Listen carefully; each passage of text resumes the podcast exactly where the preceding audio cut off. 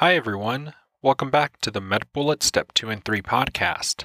In today's episode, we cover the topic of patent ductus arteriosus, or PDA, found under the cardiovascular section at medbullets.com. Let's begin with a clinical snapshot. A seven day old infant is brought to the pediatrician's office for poor feeding. She was born to a first time mother without any complications.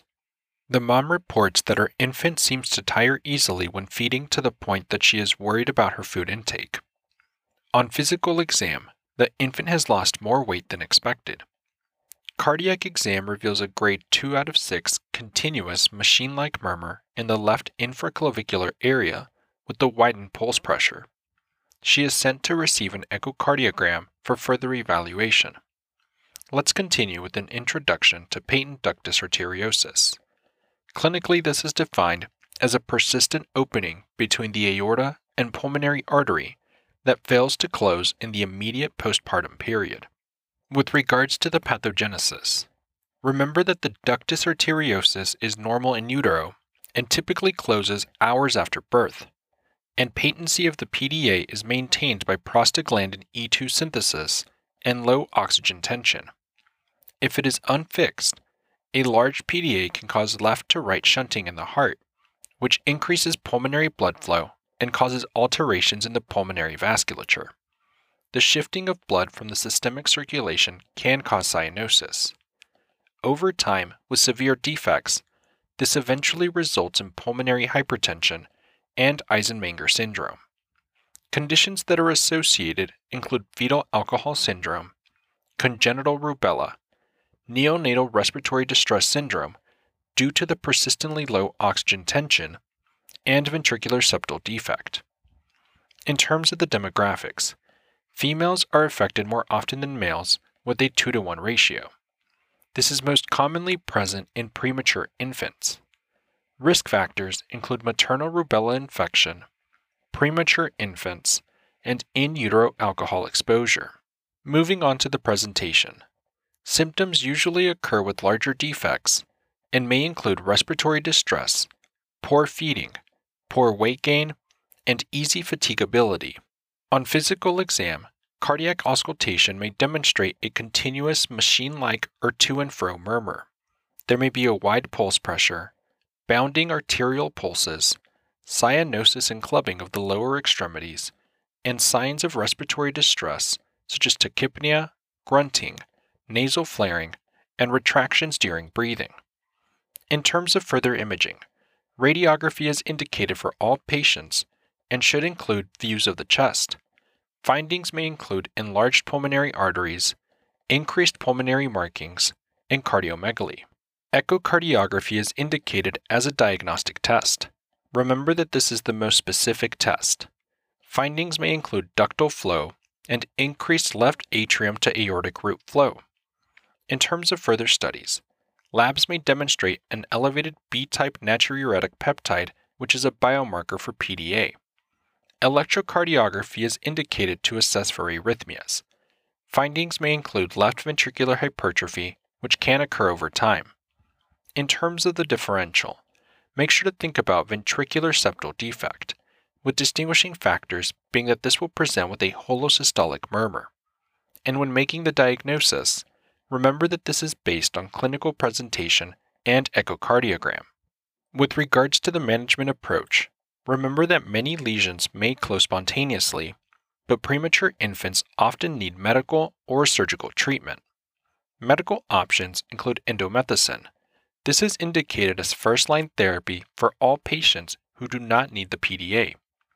Patients with certain congenital cardiac abnormalities that result in the separation of the systemic and pulmonary circulation may require a shunt between the two systems, such as the PDA, in order to sustain life.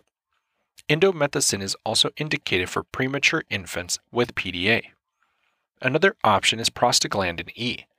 This is indicated for patients who require the PDA to survive. An example of this would be for patients with transposition of the great vessels. Operative options include surgical closure. This is indicated in the setting of failure of the PDA to close after medical therapy or in term infants with large PDAs. This is contraindicated if there is severe pulmonary vascular disease, such as in the case of pulmonary hypertension. Complications related to patent ductus arteriosus include heart failure, Eisenmenger syndrome, and infective endocarditis. And lastly, with regards to prognosis, remember that this typically progresses over time.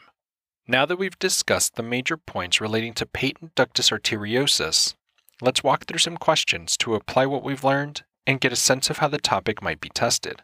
For the first question, consider the following clinical scenario. A two day old boy delivered at 34 weeks gestation is found to have a murmur on routine exam. He is lying supine and is not cyanotic. He has a pulse of 195 beats per minute and respirations of 59 breaths per minute. He is found to have a non radiating, continuous, machine like murmur at the left upper sternal border. S1 and S2 are normal. The peripheral pulses are bounding. Assuming this patient has no other cardiovascular defects, what is the most appropriate treatment? And the answer choices are Choice 1 Indomethacin, Choice 2 Thiazide diuretic, Choice 3 Aspirin, Choice 4 Penicillin, or Choice 5 Reassurance.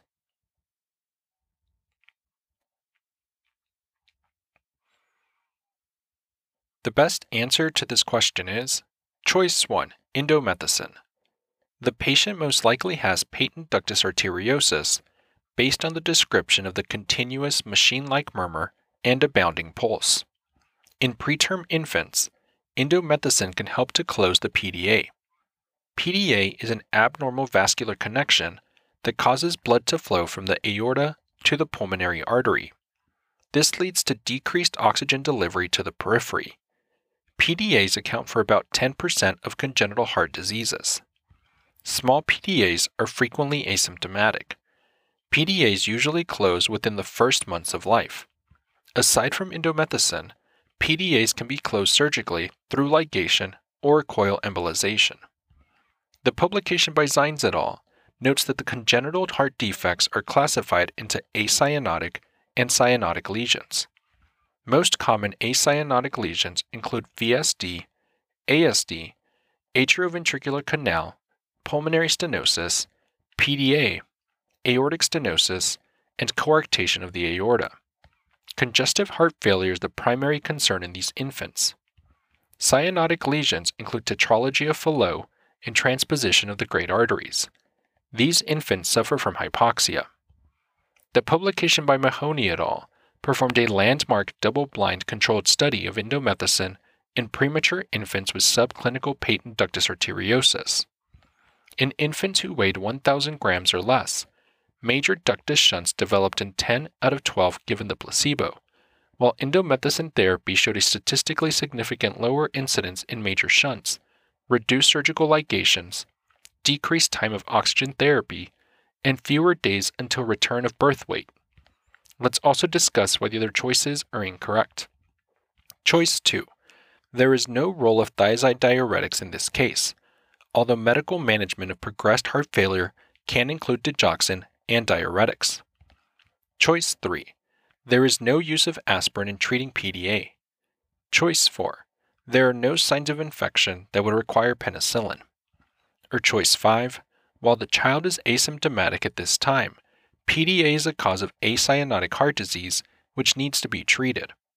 For the second question, consider the following clinical scenario. A four day old boy is monitored in the Well Baby Nursery. He was born to a G1P1 mother at 36 weeks gestation. The child is doing well, and the mother is recovering from vaginal delivery. On physical exam, there is an arousable infant who is crying vigorously. A red reflex is noted bilaterally on ophthalmologic exam. The infant's fontanelle is soft and his sucking reflex is present. A positive Babinski sign is noted on physical exam bilaterally. A continuous murmur is auscultated on cardiac exam. Which of the following would most likely have prevented the abnormal finding in this infant? And the answer choices are Choice 1, beta betamethasone. Choice 2, delivery at 40 weeks gestation. Choice 3, folic acid. Choice 4, indomethacin. Or choice 5, prostaglandins.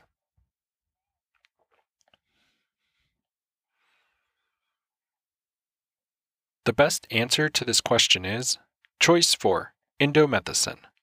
This patient is presenting with a continuous murmur suggestive of a patent ductus arteriosus. Indomethacin would aid in the closure of this PDA.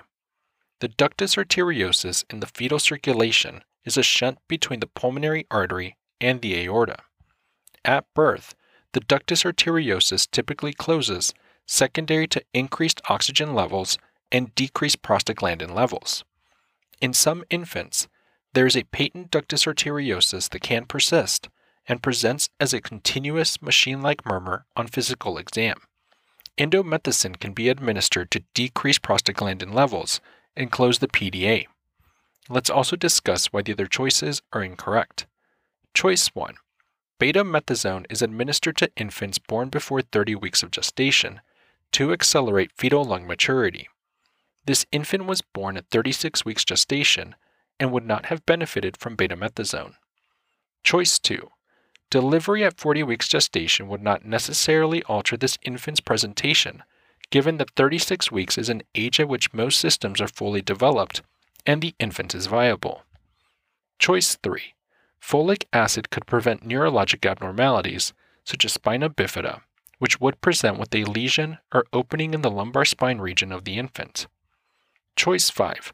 Prostaglandins could be given to keep a PDA patent if other cardiac abnormalities are present, which may require the presence of a PDA for the infant to remain viable until surgery can be performed. Finally, a bullet summary. Indomethacin can decrease prostaglandin levels and close a patent ductus arteriosus. That's all for this review about patent ductus arteriosus, or PDA. We hope that was helpful this is the MedBullets Step 2 and 3 podcast, a daily audio review session for MedBullets, the free learning and collaboration community for medical student education.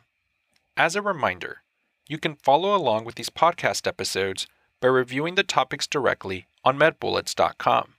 You can listen to these episodes on the MedBullets website or phone app while reading through the topic.